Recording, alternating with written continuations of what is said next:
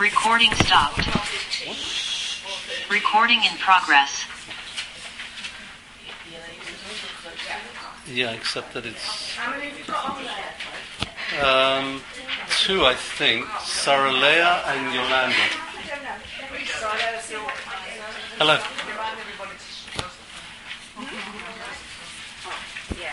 Okay, firstly, uh, Boker Tov to everybody. It's so nice to be back in uh, Beit Shemesh. And uh, before we start, I just want to make a dedication. Um, this year should be uh, Lezechen Nishmad Altecha Yocheved Bat Eliezer. And Neshama should have an Aliyah and uh, should always talk about smachot and happy things. Um, in terms of today's shiur. Uh, I don't know about you. Uh, every time I get to Breshit and Noach, I think as the years go on, and you're supposed to be a, a wiser person than you were 25, 30 years ago, uh, what happens to me is that I just become more and more overwhelmed by this information. Well, how Rabbi Slifkin deals with it, I really don't know because he's, he's, he's in the parsha so much. Uh, I read his. I tried to read the book about creation. It's, it's, it was just too much. It was just so much information, so intense. He's just now got a new collection Noah's Ark. Oh, wonderful! I, I, I haven't got over to the to the building yet, but Mitzvah Hashem, Mitzvah Hashem. Um, so basically, my uh, my feeling about you know starting on Parshas Noah, uh, let alone Parshas Bereshit, it was with uh, with great trepidation, I have to say. However, however, you know we've got to we've got to make an attempt to try and understand a little bit of what's going on. Um, and what I want to share with you today, uh, at least the main item, is something which uh, I was uh, many years ago. Uh, I just want to give a little bit of an introduction. I had a teacher that many of you, I hope, have heard of, called Nechama Leibowitz. Now, again, I don't know if anyone in the room knew her or went to her shiurim. Ah, wonderful. Because this, this woman was a phenomenon right? It, it upset me. Just before I came to Israel, I gave a shiur in Cherry Hill, in New, New, Jersey, where we live. And there was a young man there from Lakewood who asked me afterwards, he said, the shiur was wonderful, but who's Nechama Leibowitz? And I got very upset because I said, you need to know who Nechama Leibowitz was. Uh, he didn't. He wasn't totally convinced, but I hope he maybe did a bit of research, Google or wherever. Um, and again, why am I talking about Nechama? Because this year is the 25th year since she passed away. She's died in 1997 on the 5th of Nisan. She's buried on Har Menuchot. Um, those who studied with her, she, is pr- she was pretty intense. Uh, I had the privilege in 1983. I was in Kollel in, in um, Zion. The head of the Kollel, Raburi Cohen, uh, went to Shlomo Zalman Auerbach. and he asked him a shaila. He wants to bring the Chamalivids to teach the Kollel guys on a Friday morning. There's a whole story with the Kollel wives. They wanted to come, and the, the men said something very, pardon me say so, very stupid, that there's got to be mechitzas, and of course the Chama objected because it, if the women are behind the mechitzas, she's behind the mechitzas, ridiculous. So in the end of the day, what happened was that, you know, it was a room like this, men on one side, women on the other. It was, it was really a chavaya. Uh, her drishot, what she expected is that you knew Tanakh from cover to cover, which of course for coming from England was a little bit above what I could own up to, but I struggled with it. It was hard, but it was so rewarding. She was a phenomenon. She, uh, uh, again, uh, if you want to find out the story, uh, this book I think is the best one I've come across by Yael Unterman. Some of you may know who Yael is. Uh, I have a feeling something to do with Rabbi Unterman, one of the Untermans from London. Um, and the, the, uh, the most moving, and I've seen this tombstone, the most moving thing about Nechama in terms of the memorial to Nechama is the tombstone on Har Menuchot, where it says, and I've got a picture of it here, Nechama Leibowitz gives the dates when she was born, when she passed away, and one word, Mora. That's it. Without embellishments, no psukim, no, you know, references to who knows what. Just one word, Mora. She had no children. She was married to um, an elderly uncle. There's a whole story.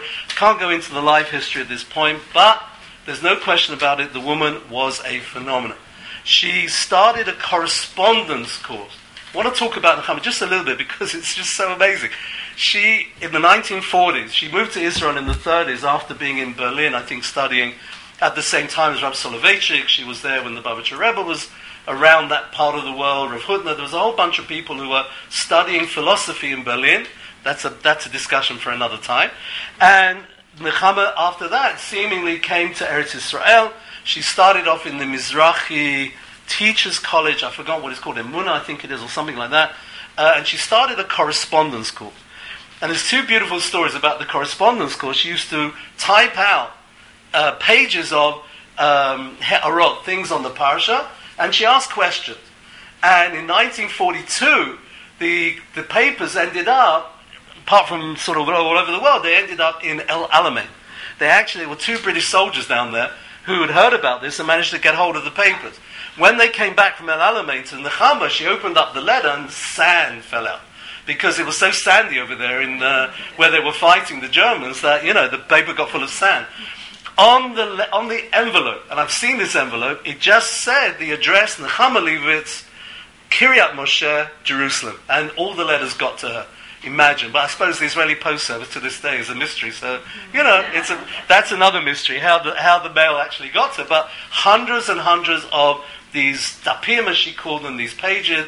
Uh, I've got a whole collection at home.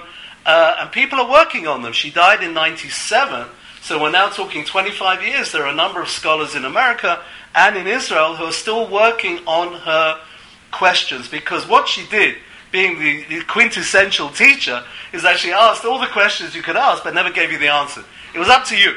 Yeah, What's your opinion? And very often, you know, you would say an opinion and she would disagree. So what? We disagree. You know, I'll respect you, you respect me. And it was, it was, a, it was a learning experience. To become a Talmud of Nechama is, was really, or Talmidah, the, the girls were very lucky. She taught in Machon Gold and various other places. Incredible lady. Uh, my favorite cab story, because she was always talking about the cab drivers that she met. Um, uh, she, she, got, she came in one day, it was round about uh, just after Sukkot. She said, I must tell you what happened. So we knew a story was coming. She said, I got into a cab after Yom Kippur, and the poor guy looked as if he'd been up all night. Right? And Yom Kippur, you know, after the fast, you, you rest. But this guy, no, he was he looked he looked absolutely, you know, completely exhausted. So she said to him, Adoni, ma baya. What's, what's your problem? So he, he looked at it and he said, Ah, at the Nechama Leibowitz. So she said, Ken. So he said, I've got a question.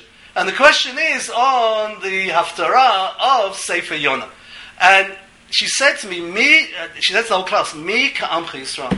Where can you get in a cab in anywhere in the world and have a discussion for 20 minutes with the driver about the book of Yonah? And this was, this was her, one of her anecdotes. And she told us what he said, why he couldn't sleep, because it bothered him so much the guy couldn't sleep whole night. And she gave him an answer, made him a happy man. I suppose she gave him a, you know, she might have, you know, for therapy, she could have presented him with a little, a little bill as well. Who knows? I mean, the reality was, Nechama was a phenomenon. When you called her, or when you spoke to her in class or whatever, she insisted you called her Nechama. I, as a, as a good Brit, decided this was really not, I was not comfortable about it. So on the first lesson, I said, uh, Dr. Leibowitz, and she said, Mize, Mizo. And she looked at me and I said, Oh, sklicha, nechama. Yeshli shela. And of course, as soon as you said that, broke the ice, and that was the story. I met her the last time, 1994. She used to take teachers into her apartment. Her whole apartment was the size of this room. The whole apartment broken into three sections. She sat teachers in the main section on benches. It was a bit like when, you know, the, the being back in Europe almost, pre-war Europe, I would say. And it was, a, it was, an, it was a Havayan experience. She was in her 90s. Her body was frail. Her mind was so sharp, kind of scary. Uh, she knew my wife's family from, from many years, and when I walked in, she immediately recognized who I was. I, I said, Nechama, we haven't seen each other for so many years. She said, and she asked me all the questions about the family. A phenomenal person, a phenomenal lady. And in her honor, I want to share with you, uh, she would have hated this intro, by the way. She would not have liked talking about her life. She wouldn't have talked, she was, she, to her it was about Limud Torah. And I asked her once, I said, Nechama, what do you think about, because at that time the women's minyanim were, were they were talking about it. It was happening in London, a bit in America, and she was not interested. she was not a feminist in any way whatsoever. Her attitude was what we need to do, men, women, regardless, is sit and study, learn Torah. And her standard, her, her, her, her model of, of, of Torah study was extraordinary. What has happened over the years, I'm sorry to say, is that those books which were produced by the World Zionist Organization, WZO, those books seem to have disappeared from the bookshelves. I don't know whether you can buy them in the stores anymore. Her, her shiurim, both in Ivrit, and then it was translated into English. It's classic. It's not Shabbos afternoon reading. It's not the sort of book you pick up and you want to get a quick idea on the parsha. You've got to study. Nechama is about studying the parsha, and it's not about Musa. She was not anti-Musa, but she certainly did not come into the room to give us a, a whole Musa uh, uh, shmooze. It wasn't what she was about. Her focus was trying and understand what is going on in the parsha. What is the? She would use the word pshat, but her definition of pshat is uh, is is a whole discussion for another time. Um, what we will do today in, the, in honor of Nechama, and maybe at the end, just I'll add a little bit from uh, Rav Gorin as well, because I spoke about him last time. Um, what I will do today is share with you what Nechama has pointed out, something extraordinary in a story that we all know. At the end of Parshat Noah, you get this incredible story of the Tower of Babel, Migdal Babel. And again, on the page, uh, I'll go through this page with you in a few minutes um, because there's a lot of Nechama's comments, and I'm not going to go through all the English stuff. You can take these away with you and read it for yourself because uh, uh, it's pretty uh, impressive what, what, what, she's done here. But before we, we uh, uh, get to the page, I just want to read the story very briefly to you. And again, I don't know if any of you have the Chumash with you or whatever, but you can listen. Just I'll just tell you the story as it unfolds in the Torah. Then we know the world was one language, whatever that means, and uh, there's a very beautiful essay uh, to be read by Rabbi Sacks, who uh, did a very interesting analysis of this particular concept. Uh, again, uh, certainly to be recommended. And Pasuk Be, Vahiben Asam Kedem, people traveled from Kedem, wherever that was from the east. Vayimtsu Bika, Be'eretz Shina, Ve'yishvasham. They found a valley. And it seems to have been a lot of people, they all came together. And I think the story is well known. They said to each other, Hava nilbanan. Let's make bricks. V'nisra l'sreifa. We'll, put them in a kiln. We'll burn them. V'ta'ilem halvena le'even. And this will become our stones. Chema yalem nechomeh. And we'll have mortar. Bricks and mortar. Things that we know to this very day. Anyone who's had, been involved in building anything in Eretz Israel, you know about bricks and mortar very well. Um, and it's uh, one of those things. The, the, the whole issue of the building of this tower, the bricks and the mortar. I don't know whether is that going to be a permanent noise. Are we going to be able to maybe? You may have to just close a little bit, and then we'll we'll minimise the re- the ra'ash. Yes, it's the bricks and mortar in practice. Oh, I'm sorry.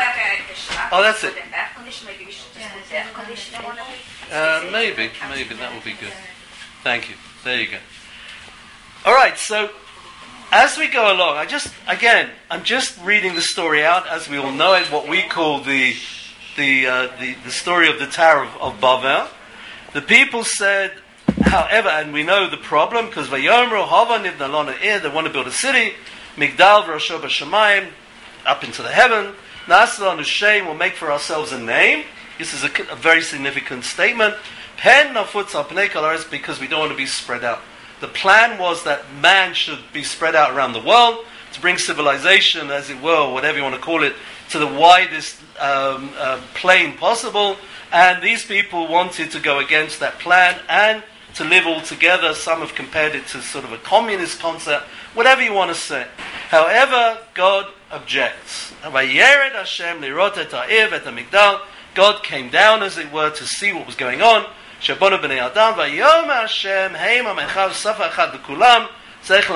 all of their unity, look what they're doing. With such a unity, they will come together and they will destroy the world. That's really the, the, the, the impression. And therefore Hashem says, let's spread them out. And we know the story that they were divided by language. All of a sudden, this one spoke French, this one spoke Chinese, or whatever languages they had. They didn't have any Berlitz at the time, so they couldn't communicate properly. And therefore it says, Arken Kroshmo, Bavel. Why is the place called Babylon? Because the word Bavel is connected to the word Balal. God mixed up the languages, and that's the whole story. Now, this is a story which again demands a certain amount of attention if we can possibly understand it. And what Nechama did in her analysis is truly remarkable. And I'll give a bit of an intro to that because I read something just last week. Um, there's a wonderful rabbi, I don't know where he teaches, maybe he lives in Beit Shemesh, I don't know, called Ari Kahn. Ari Kahn, I think, teaches in Gush Etzion, I'm not sure in other, other schools, and he's written some svarim on Sefer Bereshit, and he wrote a piece last week uh, on Parshat Bereshit, and he wrote about something which really I found truly frightening. He said that there are certain groups, in, in uh, especially amongst the young people, I heard about this in the States, where they have withdrawal symptoms every Friday evening through to Saturday evening that they can't use their cell phones. Right? Their, uh, their phones are off, and uh, the kids really find it more than difficult. And there's a, a, a, real problem, there's a very significant issue, um, certainly from the point of view of Shabbos education and Shmirat Shabbat. That's a whole discussion by itself. But Rabbi Kahn writes that he said he's heard about a, um, again, one of the startups, I suspect it's, it's probably in Israel, that they're trying to make an app. Okay, my favorite Hebrew word, applicatia. Okay, when I first came here the first day, I learned that word, applicatia followed by the, by the phrase SMS. Except I thought she was saying to me SOS, and I was wondering what, what's your, you know, what, what's the danger? What's going on? They should know SMS, SMS. So now I know what that is. Um, and it's just a very scary app which will facilitate, don't ask me how it works in terms of Hilchot Shabbat, it will facilitate use of the, uh, the, the cell phone I, I, feel very bad about even mentioning this, but he writes about it. He says it will facilitate it that it can be used even on Shabbat. How that's going to work, I have no clue. But what Rabbi Kahn does say, and I so agree with him, he said he wishes there was an app that would do exactly the opposite. That would, Friday night, soon as Shabbat, you hear the, the siren over here, everything goes off. All of the cell phones are cancelled, everything is switched off automatically, and he says not only on Shabbat, he said during the week, during meal times, when you should be t- sitting around talking to your kids, hearing how their day went. And we see it all. You see it on the TV shows. You see it on, on all the different. Uh, we may know this. You know, kids are sitting there uh, texting their friends and all this stuff going on, even during those family moments, which should be for family and not unfortunately, what it's become in so many situations. And Rabbi Kahn is perfectly right. But the scary thing is, and this is the discussion which I, I want to focus on, the whole issue of technology. In the end of the day, we live in a technological uh, um, framework which, uh, as, as we found out, we've only been here four and a half months, and it seems if you haven't got a smartphone, you can't survive in this country. It is literally as crazy as that. If you do not have the means of receiving messages from the cell phone people, from the bank, from this one, from that one, from the other one, you can't, you, you can't function. And it, it, it just blows my mind. The, the, the, I mean, again, maybe we'll call it advancing the, the, the, the uh, civilization. The world has moved on. But there has to be surely a bit of a warning about this. And what I heard about recently, and I remember a few years ago, in New York, in fact, in a place called Citi Field, and I don't know who comes from Manhattan, if you know Citi Field, uh, it is a, a, sports stadium which is, uh, it even makes uh, Wembley Stadium look small. And if those of you know Wembley Stadium in London, you know what I mean. It is enormous. It is truly, I don't know how many seats there, maybe 100,000, I don't know what it is. And in, in, in about 10 years ago, as soon as the internet became extremely um, widespread in the community, whatever, there was a reaction from uh, Rabbonim in Lakewood, particularly Rav Salomon was involved, Rav Matisyahu, Shbi Gazun, and various other people, and they called a meeting. And the meeting was to decry the use of the cell phones and the internet, and uh, in certain cases to even announce that there should be a cherem, and everything went very extreme. And it really was disturbing, and not disturbing in terms of, of the feelings about the technology and the downside of it, but it was disturbing in that it was such an extreme reaction. It seems to have been what we call a knee jerk reaction, as opposed to looking at what the plus side was in terms of technology and what it provides us with. The reaction was, this is not for us, let's do away with it. And the, to me, the anomaly was that in the schools, even in the very Haredi schools in New York and certainly in schools here, all of this technology was already well established in the schools and the kids were using it on a day to day basis. So, how can you then come along and say don't have it when it's all around you in school and you know in your in your world, etc. And uh, um, this has been an ongoing issue for the last 10, 12 years.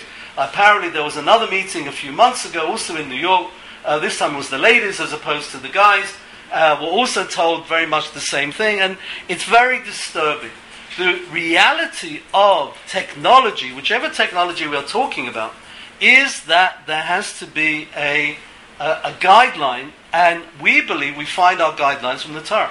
And in the Torah, where do we find a guideline to give us some indication about technology? And this is something extraordinary. Nechama wrote this shiur 40, probably 50 years ago.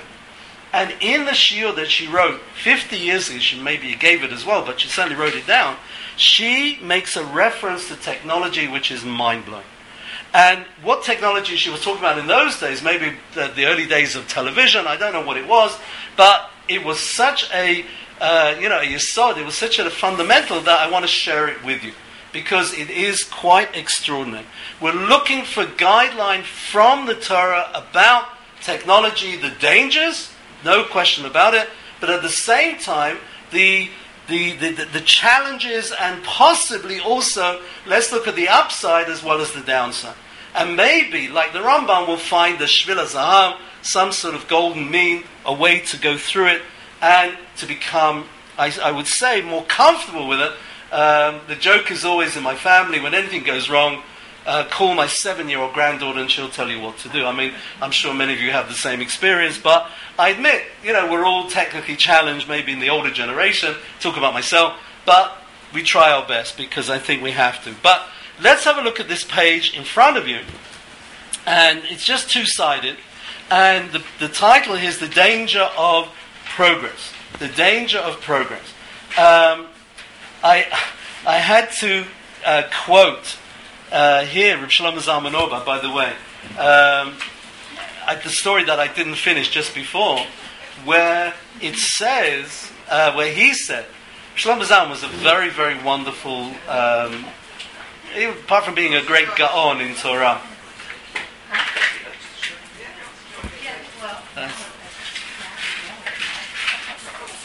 oh my goodness. Wow, got a whole collection.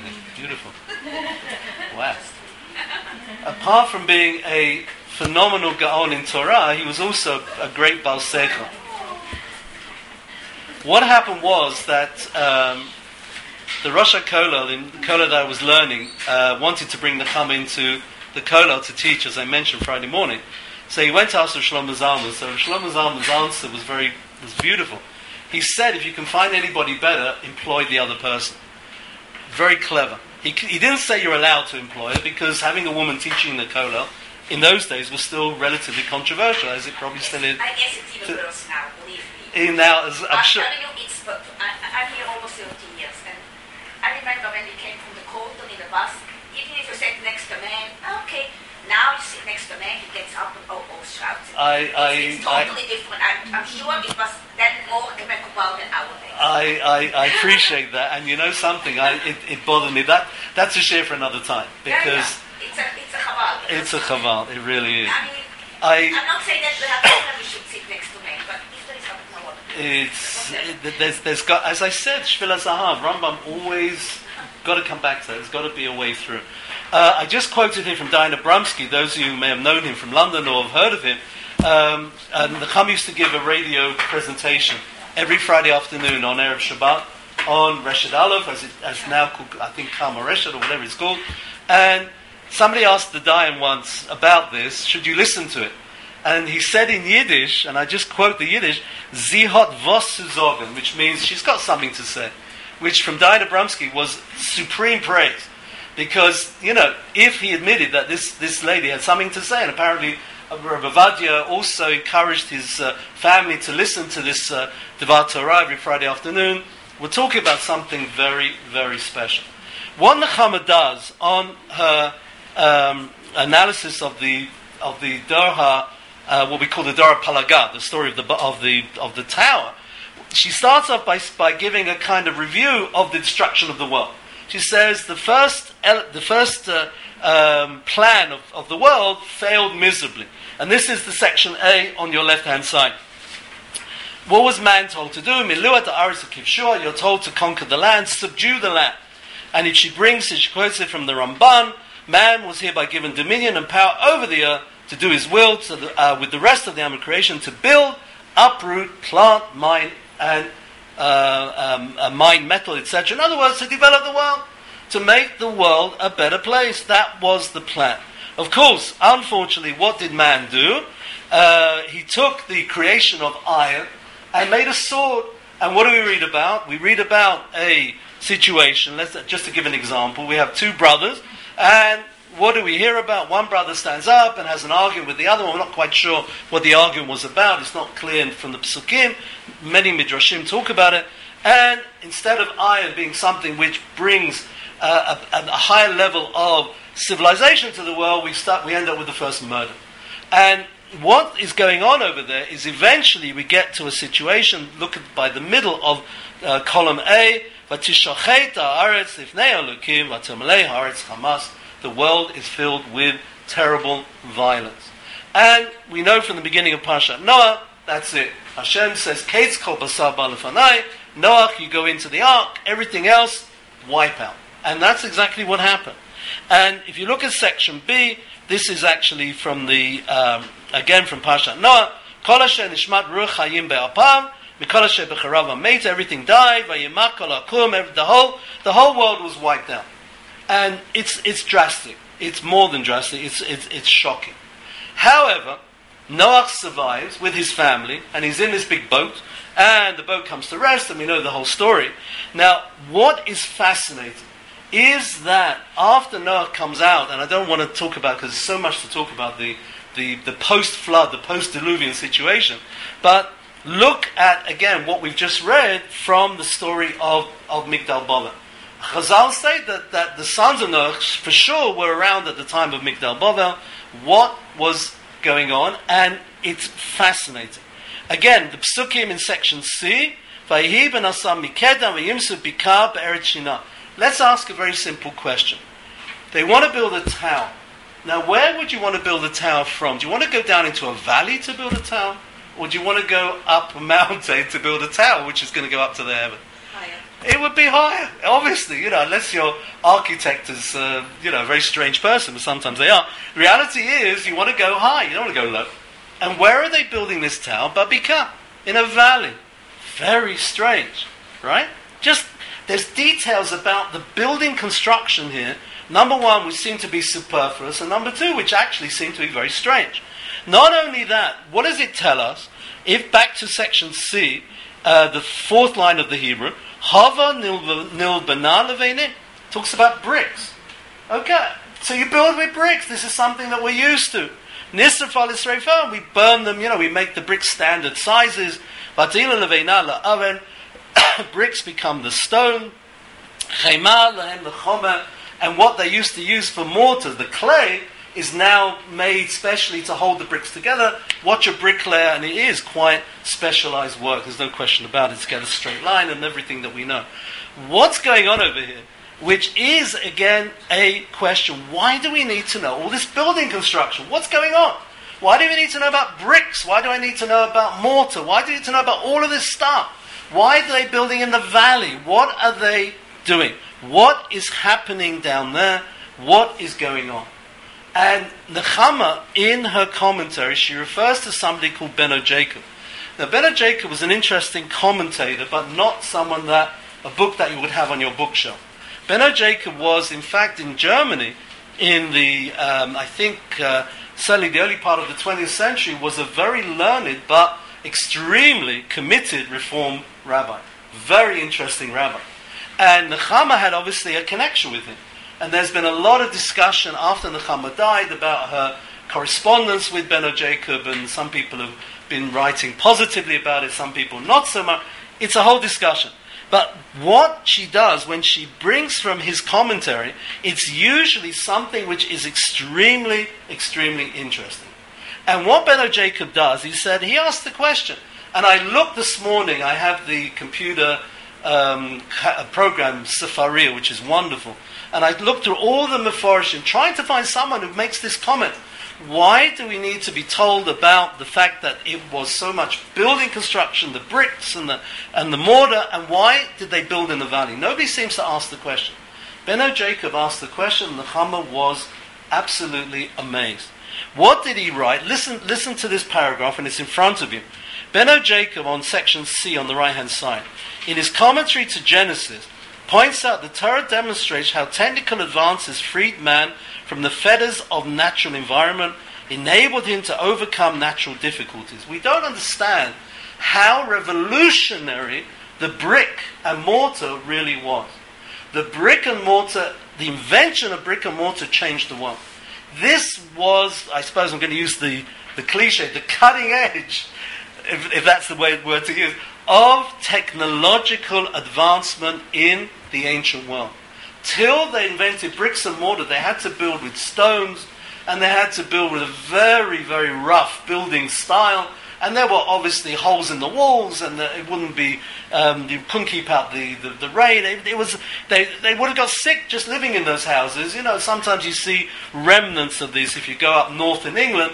Um, uh, sometimes there are museums. There's a beautiful museum in York in the north of England where it's got a remnant of a Viking village. And apart from the smells, which are truly remarkable over there, the reality of the, the, uh, the building construction is pretty intense and quite shocking. All of a sudden in the Bible, what do we read about? We read about bricks, we read about mortar, we read about building in a valley. What's going on?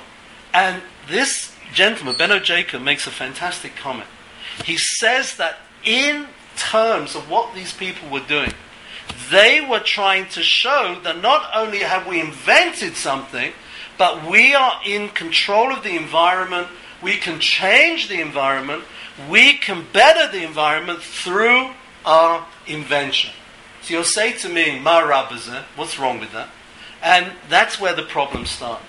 What do you do with the invention? Do you make it an invention which is going to better society? Are you going to make it an invention which is going to increase your ego and your sense of control and achievement, but is this going to be something which is going to improve the world or eventually destroy the world? And says Benno Jacob, and I just want to quote this to you. Again, the fourth line of that paragraph. Through his inventive genius, man manages, even in a lowland region, the building the tower in a valley was crazy if you think about it, but they did it. And this is a sign wow, we can do this incredible thing in a plane where there is no natural building material, such as stone. And they were in a place where there's, we know in Israel, there's plenty of stones around. And the reality is, in Babylon, the same. And nevertheless, what did they do? They create artificially the brick made from clay. We're even told that Nisrafah has got to be in a kiln, it's got to be burned, available in the valley, turn it into strong building material through burning. Unbelievable. This is a reference to the element which we today would recognize as technology, the front line of technology, but not the sort of technology that we're talking about with application, the technology of the biblical world in Babylon, which was the invention of the brick. But as a principle, it had the same effect as maybe these things we are getting used to today. The idea that through this technology, through this invention, the world was becoming an easier place, hopefully an easier place to live in, but also a challenging place. What do you do with this technology? Do you make the world better? Or do you say, wow, you know, as, as, as uh, my Rosh used to always refer to somebody, Moshe Gross. Moshe, you, you become Moshe Gross, you become this great person because you've done this and you've achieved this and you've made it and you've, you've developed it, and all of a sudden, your ego fills the Carnegie Hall or in London, the Albert Hall. You know, your ego gets so big that all of a sudden everything becomes uh, you and nobody else. And this is what's going on in the Tower of Bava. It's such an, it's such an insight that it, it, I, when I read this the first time, it's mind blowing. And he writes, look at this, look at the uh, continuation where it's underlined. Demoralization sets in very quickly. The technical mastery gives rise to overweening pride and self confidence. I can do this, I can do anything. I can build this, I can build anything. I can make this, I can make anything. And of course, what happens next? We read. Look at it says, and again, I'm sorry, this is all in the English, but it, it, it's just the way it's sort of uh, printed out here. Uh, the third line: Let us build for ourselves a house as a refuge from the rain. That would be a good thing because we won't get wet, and it'll be dry and hopefully insulated. Or let us build a city for little ones and flo- folds for our flock, which will protect the children and all the rest of it. Or else, what do they do? They do something completely different. Look at the Hebrew on that column on section C. Nivne lanu. We're going to build a city. Migdal Rosh Hashemayim. is going to be very tall. Tower. Wow. But it's going to be Moshe Gross. I'm going to make a name for. We are going to make a name for ourselves, and that's scary. That is frightening. Sorry, you had your hand up, or you? It's it's just so interesting. Look, look, at this. Look at this paragraph under the Hebrew. Gigantic buildings. I, I think of Manhattan. The first time I was in Manhattan, it's just overwhelming. There's something about this this place where you know you're surrounded by by abnormal buildings wherever you go. And not just tall buildings, but sometimes strange shapes. And so, there's a building that's all, you know, is leaning in one direction. And I've forgotten now where it is. All around Midtown. I used to teach in Midtown Manhattan, which is um, where YU has the girls' campus over there. And every time I came out of the college, just looking around, apart from the Empire State Building, which in itself is overwhelming, these buildings are incredible. And I say to myself, yeah, it, this, is, this is an amazing achievement, but at what cost? Have we learned humility from this? Or are we in a situation, or have we started many years ago to be in a situation where it's gone to our head? And we can literally build anything and everything. And it's, it's incredible. And, and look, look what he writes here. This is all from Benno Jacob. Gigantic buildings, last paragraph on the right hand side. Pyramids, go back to the pyramids. Marble monuments, impressive squares have served as the means by which a great dictator has wished to perpetuate and aggrandize his name. Boy, we've seen a ton of those things. Likening himself to a god, overcoming through the feelings of inferiority, and through them trying to uh, transcend the inescapable fact of his mortality. So, as I said at the bottom, startups, incredible. Skyscrapers, unbelievable. Virtual reality, amazing. The, as an educationist, the, all of these things are incredible. They are tools which can literally change uh, people's lives. They really can. And computer technology, everything about what's going on. I'm sitting in front of a computer talking to people, you know, halfway around the world. It's, it's, it's truly amazing. When I was teaching online uh, during COVID in, from the States, it literally was a classroom around the world. A girl in Brazil, there was another girl in Italy, there was a girl in Arad, and here I am sitting in New Jersey. And I thought to myself, wow, unbelievable. What incredible technology. But at the same time, we all know the downside.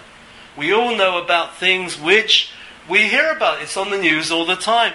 All of the dangers, all of the, the, the, the, the, the depressing and really depressing uses which all of this technology has gone into, the, the, the wisdom which should be uh, improving the world, is being used never to destroy the world. if you just turn over, I just want to show you a little bit more of what, of what um, uh, this sikhar is, is, is about. There is an incredible midrash, and this is the warning which the story gives us. And we all know this. We all know this midrash. We heard this in the Hebrew school many years ago. But listen to it again. It says like this, and it's the paragraph on the uh, left-hand side, the Hebrew. Sheva ma'alot.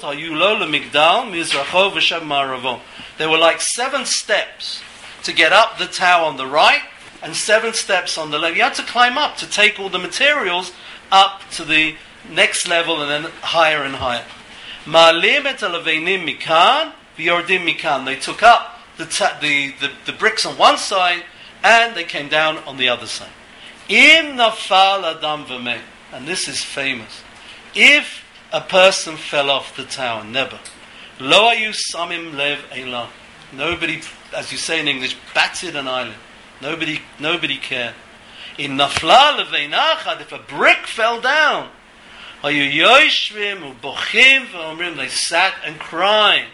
And they said, Oy lanu, woe to us. When is the next brick coming up? They focused away from the humanity and focused totally on the technology. And boy, this is the challenge that we face today. With the applications and with all the internet in its positive side, the focus, I, again, being in school and being a, a teacher on Zoom and all these other things, that to me is the plus side of focusing not only on the technology, which I always found a little bit challenging at the beginning at least, but it focuses on the people. It connects people. You can't get to the shir, at least you hear the shir, and you're part of the tzibur, and it, it's a fantastic thing. But what happens when that technology doesn't focus on the people as much as it focuses on the negative? It's there, unfortunately, to perpetuate, you know, uh, uh, ideas, political ideas, which are so negative, and obviously all the all the downside in terms of all the um, uh, um, uh, the, the things that we know about the internet, the pornography, and everything else that comes out of it. It's shocking, and the reality of it is, is again. What has happened is that just as in the Tower of Babel, the same challenge from those days is happening again today. Go back a hundred years ago and imagine you were sitting there when they discovered the splitting of the atom. And you had Mr. Einstein sitting there, and you had a few other people sitting around. If he was the, he was sitting there, we're just going to imagine, and imagine the discussion. So one person would sit up and say, "This is amazing. This is going to produce energy to heat and really feed because you need the energy to cook. It's going to it's to it's to save the world." And then along comes a gentleman in the corner, whoever he was, and other scientists, and says, "Well, I give up." This energy, if it's focused in a different way, you're going to get a Meshuggah coming along in North Korea, and you're going to get another uh, bunch of crazy people in Iran. And the next thing you know, all of this energy, all of this positivity is being used to destroy the world. Lo aleinu. And that is always the challenge of technology. How to focus it in the positive and to keep it away from the negative direction that, unfortunately, it seems to go in in so many instances. And this, again, I, if I gave this shir today and said, this is a thought that I read recently in the name of a certain rabbi, whatever, I would say to you, okay, it's, it's important. But this is written by Nechama Leibowitz in her uh, analysis 50 years ago. I won't call it Nevi'ut because the world was changing already at that point, but the insight, the concept, the, the awareness of the challenge of it is incredible that she wrote about it. It's in the book. And again, look, look what she writes over here. She quotes from Tehillim and she quotes from Sefer Yesh- uh, Yeshayahu, all the different quotations in terms of understanding and being aware of what this story of the Babel is really about. It's warning us at the beginning of the world, after the flood. The world's not going to be destroyed again. God promises it. But what are we going to make of this beautiful world? Are we going to make it into a really beautiful place? Or are we going to bring technologies into the world which are going to never do exactly the opposite and make it into an ugly place and a destructive place? And we're still living with this challenge to this very day. I want to share with you just something at the end here which is so beautiful. Um, uh, just want to see where this is on the page. Um, yeah, the Tehillim at the bottom, section E. We read these Tehillim all the time. Section E, which is Tehillim chapter 2. Right? The Tehillim that we all say Tehillim on a regular basis. What, what, look, look what he says. And again, this is in the English.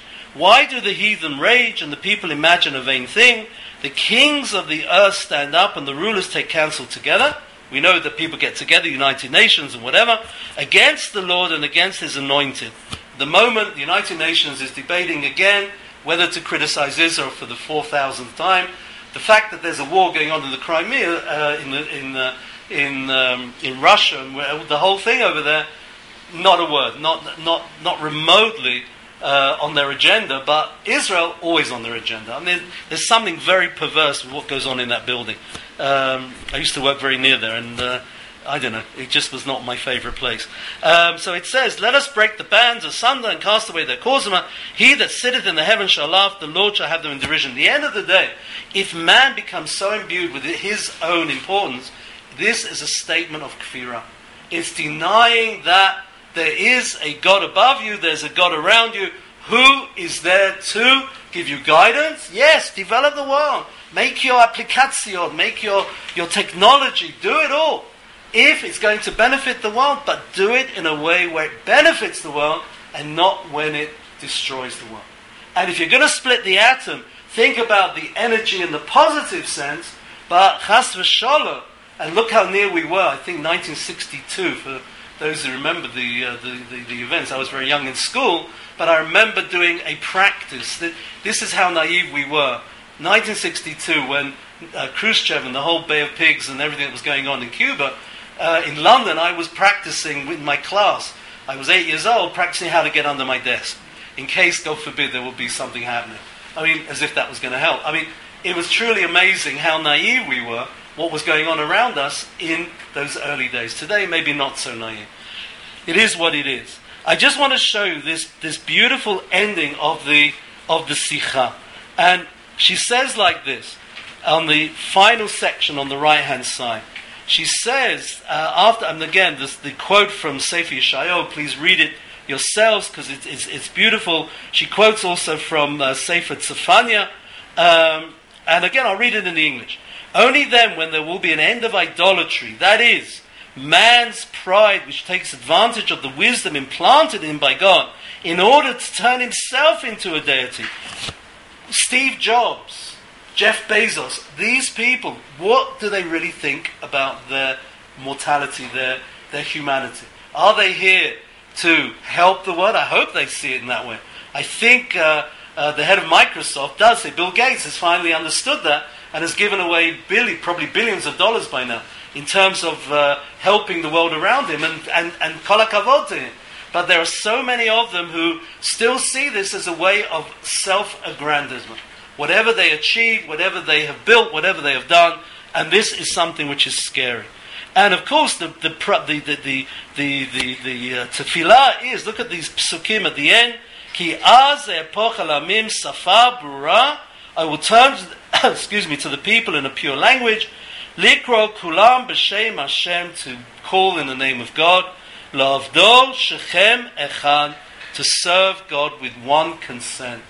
If we're coming together to build a Tower of Bovel, v'nas elanu shem, want to make a name for us, then, as we say in England, you're barking up the wrong tree. You're really not going in the right direction, to put it mildly. If you're there to create a betterment for the world, and the new application will better the world, right?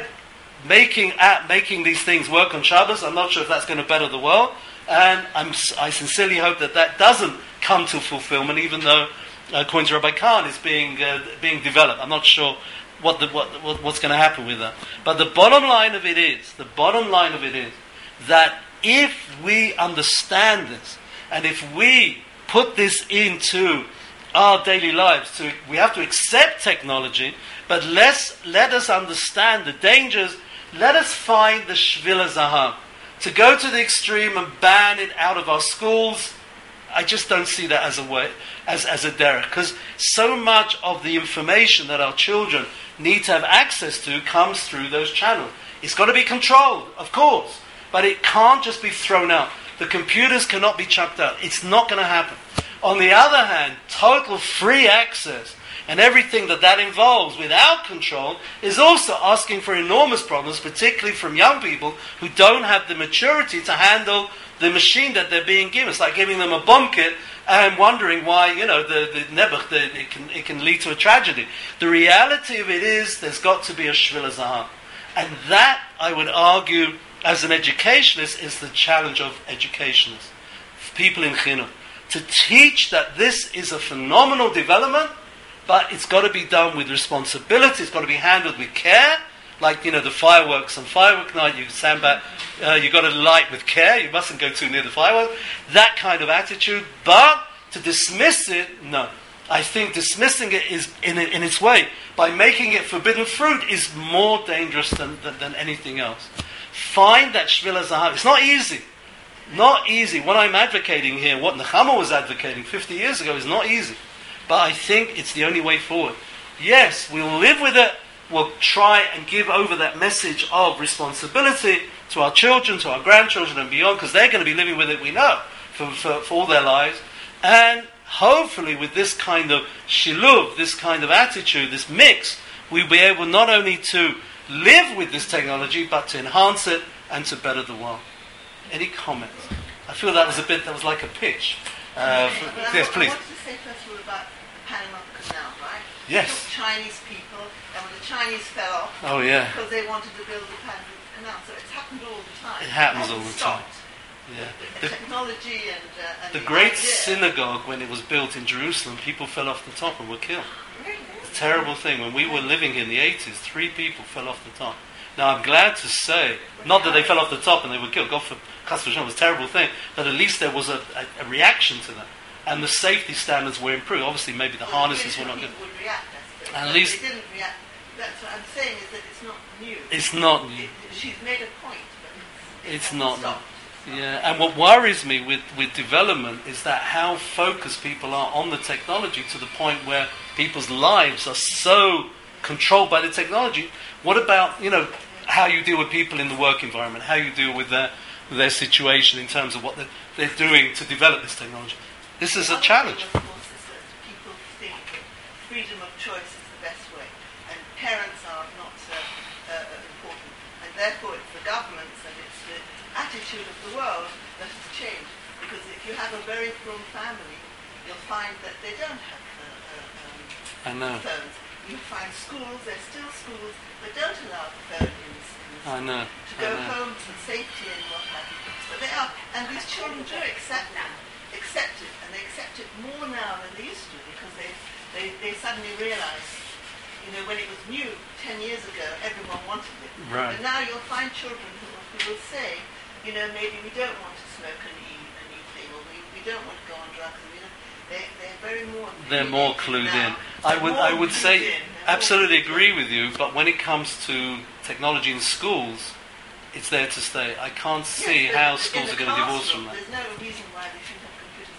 I'm talking about that, that each child has their own phone. Yes, They yeah. don't need to have it. It- it- Yeah. But I the do, I do parents. believe that if you would Yeah, have a yeah. better kosher phone, it would be better. Meaning, a, a kosher phone, and then you call, it has a good quality sound. Because I, I, I, I, I uh, a few years ago, just before Corona started, I think I switched to, I, I received from someone an old smartphone, and I used this because the quality of voice was so much better. Yeah. And I think Yeah. that wouldn't be so, so difficult to make a phone But that has good quality, and then we could use the good They- kosher phones and still hear what our children say. And, and that and that and that would cover the base. From But- but- because it's, it's so annoying I can't even hear. But that's my that's my point. That that is still in using the technology and not dismissing it, but using it in a way where we are in control of it and not it is in control But, of us. but, but we don't have, I don't have, hand- I don't know how to make a phone. I mean, I, I, I because you know how to use it, and, and when I have to uh, dis, uh, uh, exchange it because after four or five years it's no more useless. I mean, Uh, it, it- it's hard for us to just. And of course, so the, bus- has to do the business side of things has become very very severe, and the you know we know all the dangers and all the problems. I don't know problems, whether you're going to keep the smartphones for very long because the government is overriding it. and things are things are You know, changing they're all the time. to say that there's no such thing as a smartphone. You can't stop the, the, the you know, the sort of Yeah, I think the kosher phones, those smaller phones, are They in trouble. They're in trouble. And They- so there's going to have to be a new. Still working. Yeah, yeah, It's still working. And Yeah. they've been threatening that for years, apparently. yeah. And my children said to me, don't worry, Mum, it'll still work. In 10 years' time, it can still work. Yeah, The yeah. I, schools in London, Hasmonean, boys have got phones, but they put them in a, in a thing. The lockers. yes, And they're not allowed in the classroom. yeah, yeah. I teach in And I a. think that's a very important thing that Yeah. you say to them, there's a time and a place. Oh, and that's part of our control. We control it, and not it controls that. You're absolutely right, and that's that's part of what we were saying today. What I just want to say again, how amazing it is that this shir was written 50 years ago, 60 years ago. It's an incredible thing, and know, there's no question in my mind. Um, apart from all of the the the difficult subject we spoke about, please, when you get a moment, just say hello to Nechama again. Revisit Nechama. Read a bit of what she she has written. Try and get to know her because it's worth it. the lady who It's so worth. headscarf. Sorry. That headscarf. Yeah, she wore. There's a picture of her. She always wore the beret.